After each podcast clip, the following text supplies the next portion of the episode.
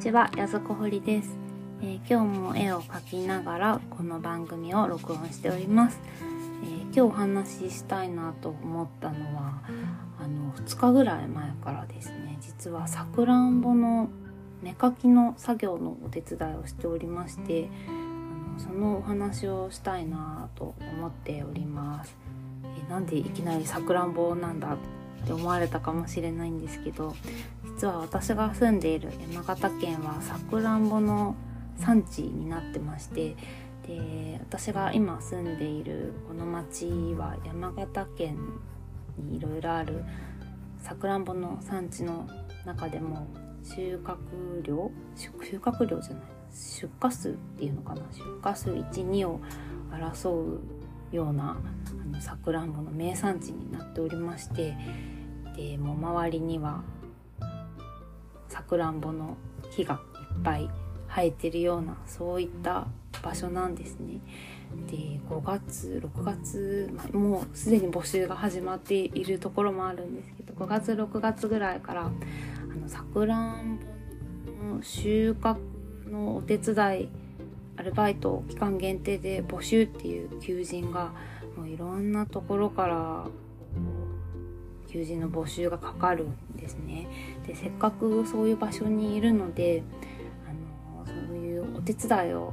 したいなとずっと考えていたんですが、去年その念願が叶ってといいますか、やっと応募することができて、そのお手伝いに伺ったんですけども、去年そのさくらんぼの収穫前のいろんな作業と収穫とあと出荷のお手伝いをさせていただいた農家さんから、これからさくらんぼの芽かきっていう作業を始めるので手伝ってほしいっていうようなことをご連絡いただきまして、2日ぐらい前からそのお手伝いに伺っております。芽かきの作業って何なんだっていうお話なんですけど、簡単に言いますと桜の花芽の間引きの作業になります。さくらんぼってちっちゃい実がなるわけなんですけど、その実を全部の花を咲かせてその実をつけてしまうと一個一個がちょっとちっちゃい実になってしまうので、なるべく大きくて美味しいさくらんぼの実をならせようとすると間引きをしなければならないんですね。で間引きにも段階があるんですけど、私が今お手伝いしているのはさくらんぼのお花の芽をちょっと間引く作業をしております。その後ちっちゃい実がまだ赤くなる前の実がなった時にも摘果作業って言って実の間引きなどもするんですけど、どっちにしろその間引きの作業っていうのはやらなきゃいけないので、この時期にまずは花芽の間引きの作業を行っているみたいですね。で農家さん、今お手伝いに伺っている農家さんになぜその芽かきの作業をするのかっていう説明を受けた時に木がガオっちゃうって初めて聞いた言葉なんですけど、疲れちゃうっていう意味らしいですね。ガオるって方言なのって言われたんですけど、私はちょっとあんまり聞いたことがない言葉だったので、きっと山形の方言なんでしょうね。そう、木が疲れちゃう、がおっちゃうらしいので、そういうこともあり花を咲かせる時ってとっても植物もこう力を注ぐ、注力するらしくて疲れちゃうみたいなので、その力をこうなるべく抑えるためにもその間引きの作業っていうのはきっと大切なんでしょう。美味しいさくらんぼを作るためにそういう作業を行っております。さくらんぼの木って高さが3メートル4メートルぐらいあるのかな、結構高い、大きく成長するんですね。その木の下から上までうわーっとこう花が咲くんですね、ほっとくと。っ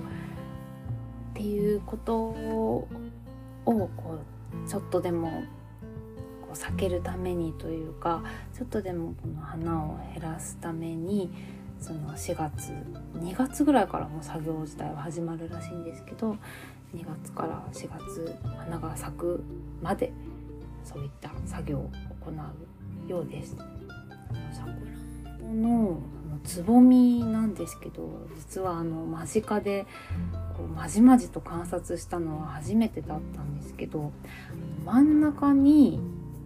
芽が何個かビシッとこうついてるんですけど、その真ん中は葉っぱの芽なんですよ。葉芽っていう芽なんですよ。花芽はちょっとつぼみなのでこうぷっくりしててちょっと丸いんですけど、葉っぱの芽はこうピンとこうとん切った形をして真ん中についてるんですね。で、葉っぱの芽以外の花芽を 2,3 個残して、あとは全部ババババってこう指でポンポンポンって取れるんですけど、そういう作業を、今日も行ってきました。まだまだ今お手伝いに行っている農家さんのさくらんぼの木は20本ぐらい割ってるのかな。それを全部 やるとものすごい膨大な時間と労力がかかるので、できるところまでっていうふうにおっしゃっていたんですけど、また美味しいさくらんぼを作るお手伝いを私もできる限りお手伝いしたいなと思っておりまして、今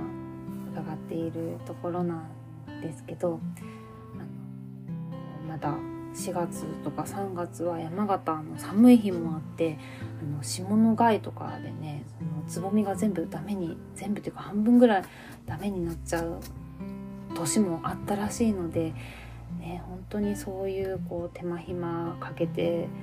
美味しいさくらんぼはできているんだなって思うと、なんかさくらんぼを見る目が変わってきちゃいますね。で、しばらく4月半ばぐらいまではこの、芽かきの作業を行いまして、でその後ちっちゃい可愛い実がなったら、今度は摘果作業っていう、また今度は実の、間引きの作業ですね。あとはちゃんとお日様に実が当たるようにこう葉っぱをちょっとむしったりするようなこう葉っぱむしりの作業もあったりして、でようやく6月から7月にかけてさくらんぼが収穫できるというわけなんですけど、まだ多分今年もまだまだその農作業のお手伝いをするかと思いますので、また今日はどんなお手伝いをしてきたよっていうお話をこのポッドキャストでもお話ししていきたいなと思います。それでは今日はさくらんぼの芽かき作業のお手伝いをしてきたよというお話でした。では失礼いたします。